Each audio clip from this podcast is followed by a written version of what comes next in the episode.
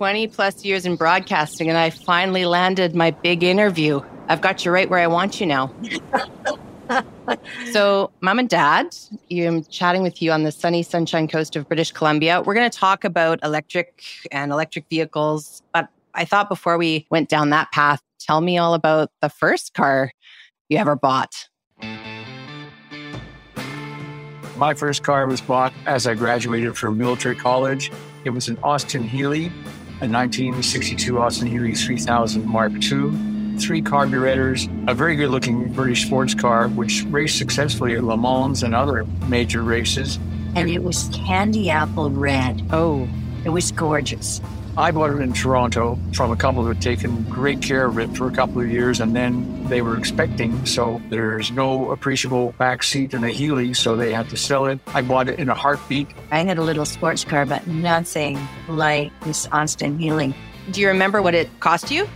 I know I took out a bank loan with my friendly bank manager for $3,500, but I think I had to buy my uniforms and a beer allowance out of that. So I think Healey was under 3000 which is still a lot of money. I had a little black Sunbeam Alpine, and I got it just as I started teaching. When we got engaged, we decided that it was my car that had to be sold.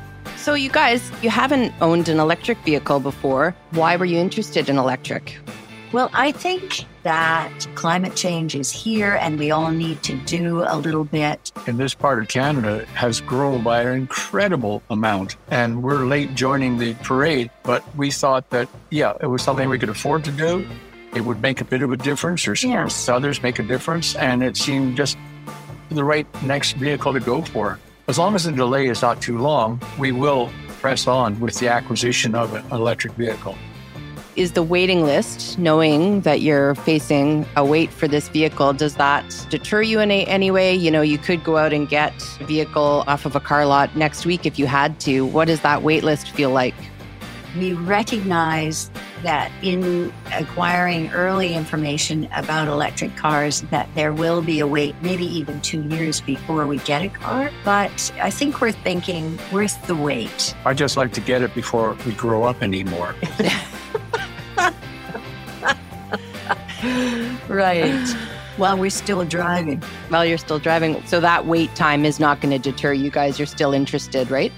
Robin, that's an excellent question. And with our age, it's a iffy situation. If they say it would be more than two years, I think I just hang up my spurs and forget about it. But if we can get one within two years, we'll probably go for it.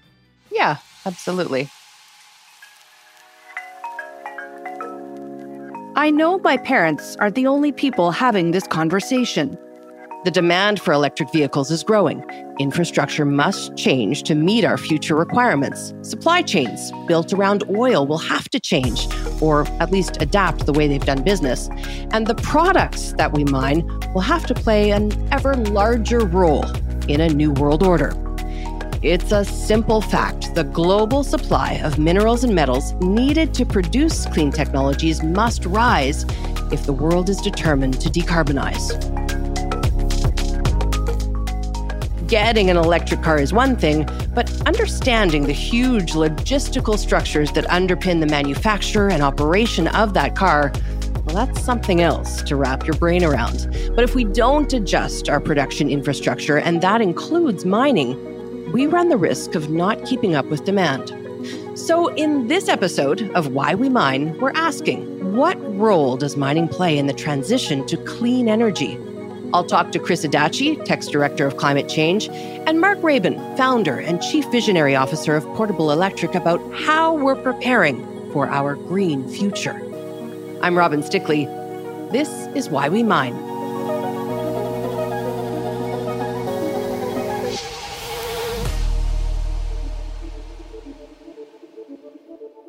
Okay, to kick things off, I'm back here with Jill, the manager of sustainability reporting for Teck, and the scientist with social skills. I love the jingle. So, Jill, how do you feel about electric cars? Oh my gosh, I love them. I cannot wait to get one. Yeah, I'm with you on that one. I agree. I remember seeing a story years ago about how EVs take a lot more metals to make compared to, say, gas cars. Is that one true or false? It's definitely true. An EV battery and engine are absolutely absolute marvels of modern engineering, and they require quite a bit of material to make. While every model of gas and electric car is different in terms of exactly what it's made of, there are some general stats out there on how way more metals and minerals are needed to make an EV. Hmm, way more. How much more are we talking? Six times as much. Six times. That is a lot. Okay, so how much of that material is not recyclable? Oh, only about eight kilograms. How does that compare to a gas car? A gas car itself is fairly recyclable, but there are, on average, 850 kilograms of gas burned every year, and that's lost to the atmosphere and not recycled. So, sounds like a solution to our own personal carbon footprint is to switch to the EVs. So, then what's the holdback? What's keeping us from doing that? Oh, well, to build those EVs and move to more renewable energy, we need a lot more metals and minerals. As a community, as a people, we need to move to renewable power and fast in order to meet our climate goals. But to do that, we're going to need a lot more metals. In general, low carbon systems need more metals than high carbon systems. So, are there enough metals to make it all happen? There are. But getting them out of the ground and to manufacturers at the sheer volume needed is a bit of a challenge. So, as a global community, as a people, we need to figure out how to manage that and mine as much as we can in a way that's as responsible as possible. Thanks, Jill. I'm going to check in with the experts now to dig into this some more. You're listening to Why We Mine. I'm Robin Stickley. I'd like to begin today's conversation by chatting with Chris Adachi, Teck's Director of Climate Change, about how the mining industry is attempting to meet the needs of the clean energy revolution. Chris Adachi, welcome to Why We Mine. Thanks so much for joining us today. Great to see you. Yeah, thanks for having me. Chris, I want to start off with you by chatting kind of big picture here. What are you seeing in the sector right now? I'm talking about kind of a collective we when I say we, but are we on what you would call the right track? The perfect question to start with, I think, Robin. We're making good progress. People are trying to reduce GHG emissions. We're trying to limit the impacts of climate change, but there's a lot of work to go still, right? There's a lot of need to reduce our emissions. And the way we're going to do that is through a whole host of things, right? We're going to need to change behaviors. We're going to need to use new technologies. We're going to have to come up with different technologies that are going to help us. So I think realistically, there are some reasons for optimism, both societally, but then also in the mining sector. So my first point of optimism here is that we're seeing a pretty smooth or pretty aggressive transition to these alternative technologies. You look at the number of electric vehicles that are being adopted annually, they just keep going up. One of my favorite things to do is to look at forecasts for how many electric vehicles are going to be purchased. And I remember about five years ago, there was a report out that gave a projection by year X, we're going to be selling 50 million electric vehicles a year. And then you look at that same report the next year, and instead of 50 million, their projection now was actually that year, it's going to be 100 million. And then each year, when you update these forecasts, what you see is pretty aggressive uptake of electric vehicles. In fact, some cases, it's just a limit on supply. Interesting. Chris, you work for a mining company, which we know produces the raw materials that go into these cars.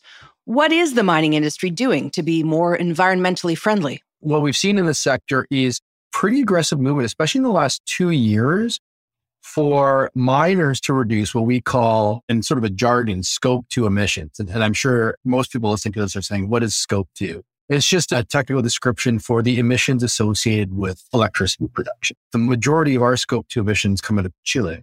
And historically, there's been a significant amount of power generation from coal there. Uh, but what we've started to do is convert our contracts. So in one of our operations, Andacollo, uh, we converted our electricity supply to 100% renewables two years ago.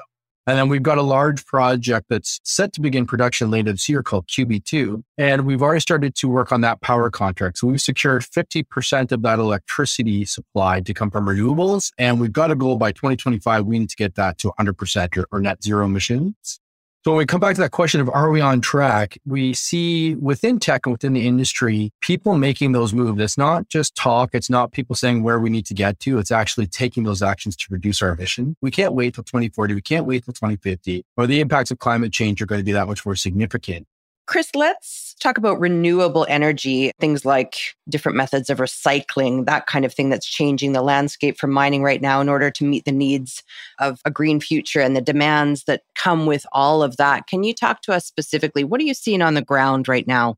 Yeah, well, how I think about this is a bit at that large level. And I think the starting point is to recognize to reduce consumption on things we don't necessarily need to consume. And then when we do consume items, you want to move to that reuse and recycle.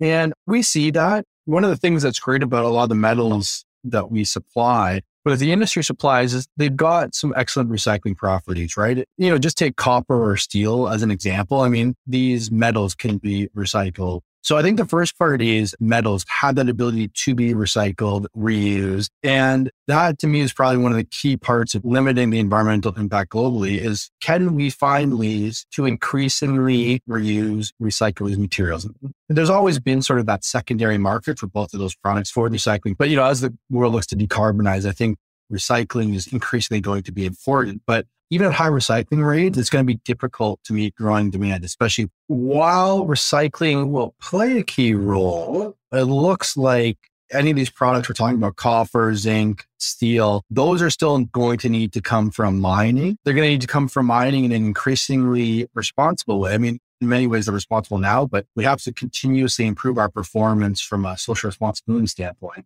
We're going to have to continue to produce these products to meet that demand yeah, everything I'm hearing about recycling is it's certainly part of the solution, but it has its limitations. What do you see then in terms of an evolution of our reliance on mining? For the foreseeable future, that's going into 2050. And to be honest, even beyond that, there is limited, if any, ability to grow our standard of living, to meet our needs, to decarbonize or meet all the other social objectives. I mean, what I think will be interesting though, when we talk about reliance is the way mining is evolving. I would say one of the sectors that people really don't recognize as shifting fairly quickly is the mining sector specifically with respect to technology and innovation. Teck in the last couple of years has put substantial investment, as have other mining peers, on technology and innovation there are all these different ways mining could evolve and is looking like it's going to evolve. Maybe not this decade, but within the next 20 to 30 years. I think there's an opportunity in mining to mine differently, but also not just the physical mining, but how we partner, right? What is the role? How do mining companies and miners interact with communities, with indigenous peoples? How do we sort of co-create these futures that we're looking for so from the supply demand side, the opportunity is clear to me, or the reliance is clear. I mean, I just don't see how you can get around this without substantial change in how people consume items. But that reliance, I think, can continue to be a good thing, right? We can support communities, we can support governments. I mean, mining is good that is hopefully delivering good. Well, Chris, it has been really interesting. Thank you so much. Yeah, thanks for the time, Robin.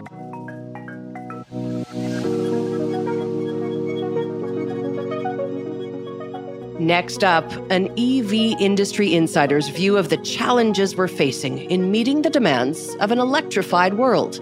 Mark Rabin, founder and chief visionary officer of Portable Electric, is here. We're going to talk about the challenges facing consumers, manufacturers, and governments.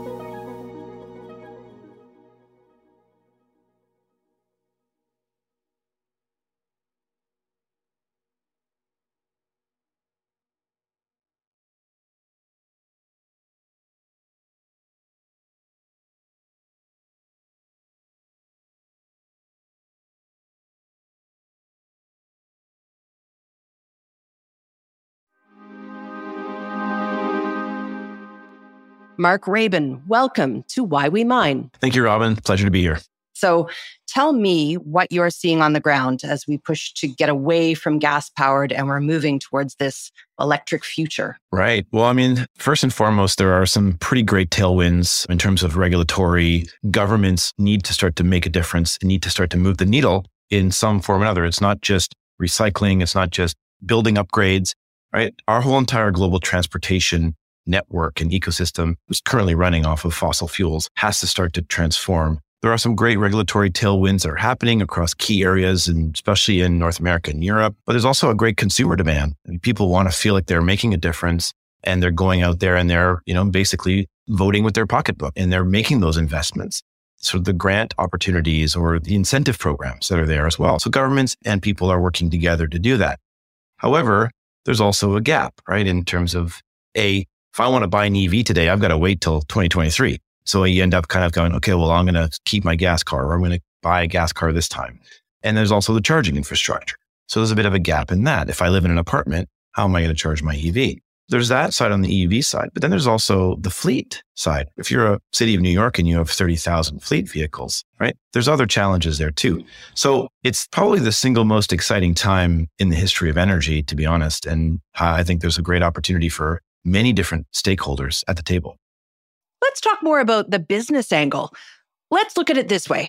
Is it showing people and companies who are running these fleets full of gas powered trucks, for example, that the long term gas savings in fuel will be worth it? Yeah, I mean, in terms of like, like a total cost of ownership of a gas vehicle versus electric vehicle, I mean, I think it's a no brainer in terms of your operating costs. If you can make a go at it with batteries in terms of your route, for example, if you can do your whole entire route on one charge batteries, well, you are saving a significant amount of money in terms of fuel every day, but you've got to bring it back to the depot and you've got to have access to charging. One of the things I've always said and will say here is the second that you get your general contractors and your laborers and your construction workers and the folks that typically today are driving a pickup truck or a cargo van and spending 100 200 300 dollars a day driving around their region like for example lower mainland here in one day you could probably put on a couple hundred kilometers just driving around picking things up can you have them switching to a battery vehicle where they're bringing it back home and charging it and they're saving a couple hundred dollars a day? That's the final nail in the coffin for the internal combustion engine. And I think Ford knows that. And we're seeing that already starting to happen. What about cities now, you know, municipalities and electrifying their fleets of, say, buses, that kind of thing, Mark? Because again, we go back to the charging infrastructure needed to decarbonize passenger transportation. For me, whoa, that brings about a whole chicken and egg thing in my mind. Where do you go first? Well, first, doing nothing is not an option. When I look at these things, people go, well, you know what, in 50 years, it'll be different. Let's wait and see.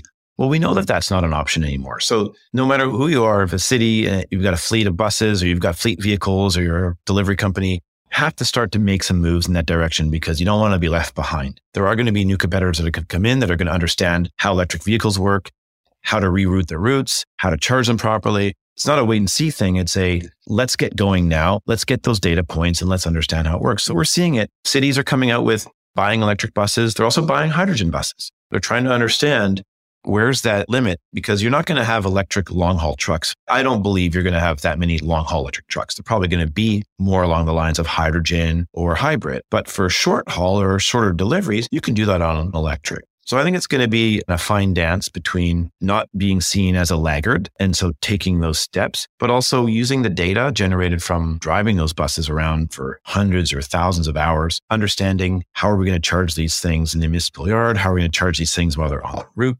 We've all seen those electric roads where they say for these couple of kilometers, you're going to be able to charge your vehicle as you're driving. With changing times. What do you think it'll mean in the mining world specifically to keep up with supplying what's needed for this electric future? What will it mean for resources that go into things like what we're talking about here, the charging stations, batteries, and the like? My mind went in two directions. One is first, how do we mine those minerals? We are starting to see large mining trucks going electric uh, with sort of regenerative braking as they go down the hill. They're charging their batteries. Or when you go underground and you're all electric, you save money on ventilation, for example. So we are starting to see the mining industry going electric. And I think that's super exciting. We're going to see hydrogen as well come in for the heavier vehicles. Absolutely. In terms of actual access to those resources, you know, we do have issues around rare earth minerals. Obviously, there's some concentration of those in key countries that we have to be really aware of. Energy security and security of minerals for the next wave of the energy transition is going to be critical to understanding that. And luckily, Canada does have a lot of these minerals. And we've got some of the top mining companies in the world that are here that are mining these, whether it's in Canada or other place in the world. So I do think we need to understand the roadmap if I was investing in the future of energy transition, what minerals and what base metals are going to be required for the next hundred years and start to make that roadmap. And I've not been involved in any of it, but I really hope that Canada is coming up with these plans and strategies to look out into the future in the next hundred years and say, okay, where do we need to protect our natural resources? Where are these resources going to be going? Where do we need to invest today? In that we're doing to invest in recycling or upcycling of those minerals? And for example, battery technology, we're starting to see large scale battery recycling and upcycling. Governments can change in Canada every four years, sometimes faster than that. Will that change anything around electrification? You know, when governments change, do the rules change? Is that a thought or a concern? Absolutely. What I think we're going to see though is there's going to be a general coming to the center in terms of sustainability and climate. This whole right left or this polarizing thing where it's like one side saying climate's important, we have to go green, and the other side saying that doesn't really matter, cut costs. There has to be a consensus at some point here we can disagree on one or the other in terms of other things, but I think when it comes to the climate, investing in climate opportunities, new technologies, I don't see a government saying that's not an opportunity. It's just good for the economy to also invest in new technologies that make things more efficient in building upgrades and retrofits, in modernizing the automotive and transportation sectors. Even we're seeing with the airline sectors. I just read today that right. Harbour Air uh, flew their first point to point service from Vancouver to Victoria on their E Beaver plane. So it's this one plane, damn, that's cool. And, and, and, you know, and all of that is supported by Transport Canada, right? And their technologies help the people that help them do the electric engines like magniX. So everybody's in on it. That's the thing. I think is going to be really strong general consensus happening across all governments to say, okay, look, this is where the market's going. This is where people are spending their money this is going to be the single biggest opportunity. And governments who aren't aligned with that will be left on a back footing. And I think that that's longer term. Even the most sort of militant autocratic governments are starting to even look at this. I mean, you can see it all over the world. Let's talk about the next decade or two now as we kind of wrap this up. A look to the future. What do we need to be aware of as we try and tap more resources for this, you know, increasingly electric world and future that we're headed for? First and foremost, I do think government needs to understand the roadmap, where we're going and what we're doing and, and what resources are going to be required. What does the workforce need to look like, right? In terms of immigration, who we need to bring in for the integration. It's, it's like gear the entire economy towards both innovation, right? Really helping and support those next wave of technologies, but also putting policies in place that are not just two year, three year, four year. In terms of the resource industry itself, I mean, I think the resource industry is such a great spot right now to really sort of start to look at what are those minerals that are going to be required. We're still going to need metallurgical coal to do certain things. So I think it's just about where can we be super efficient? Where can we have major gains? And then where do we need to rely on the fossil fuel resources that we have to get us to where we're going? For example, the hybrid vehicle is a perfect example. It gets way more efficient, get us to where we're going, and it's a great stepping stone to the next stage. So for me, it's it's about looking at holistically being pragmatic, common sense, but really coming up with a, a bold vision for where we're going and making that everybody has to kind of agree. Hey, we're going in this general direction. Let's jump on board because I always say this any civilization intent on surviving would not be doing what we're doing today. And I think you can even talk to a five year old, you can talk to a 90 year old. What's going on today on this planet is not sustainable at all. And it's not rocket science. It's not for or against any industries. It's just that what was got us here today isn't what's going to get us there tomorrow. And I think we need to start to move at an alarmingly faster pace to what we're doing today. And I don't know what it's going to take to really have that major, major wake up call, but we're starting to see it all around the world in terms of increasing climate disasters and increasing impact on families' livelihoods. So I'm hopeful, uh, but I do believe that every industry, even the mining industry, needs to be at the table in this conversation and we really need to advance this. And Canada has a great opportunity. Let's just not be so damn Canadian. Let's take a leadership role. Let's go out there and let's do this. I just want to say thank you, Mark. That was a really fun, very informative chat. And thanks for your time and your insight today. My pleasure.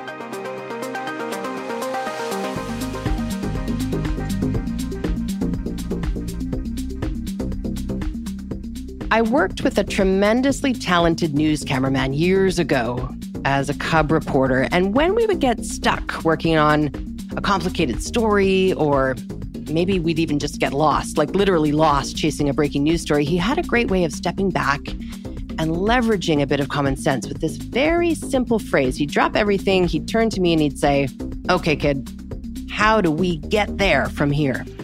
And his words came back to me when I was considering what I've learned about this green future that we're marching towards. And here's the truth the how we get there It feels a bit counterintuitive, but I'm learning to lean in to shifting perspectives. What I understand is the path to a decarbonized world where clean technologies are the rule is by way of the products of mining. So, sure, maybe that sounds simple, but I don't know how many of us actually connect those dots day to day. Metals, minerals are indispensable in achieving global climate targets. Reduce, reuse, recycle, yeah, absolutely, but that's not a standalone solution. Meeting our net zero emissions goal by 2050 in Canada is an impossibility without the products of mining. Whether it's building the infrastructure we need to charge a fleet of electric buses, or changing the way we design and run our homes to have less impact on the planet, the widespread adoption of clean technologies draws a clear picture for me, a new understanding for our reliance on mining and how we begin to get there. I'm Robin Stickley. Thanks for listening to this podcast brought to you by Teck. This is why we mine.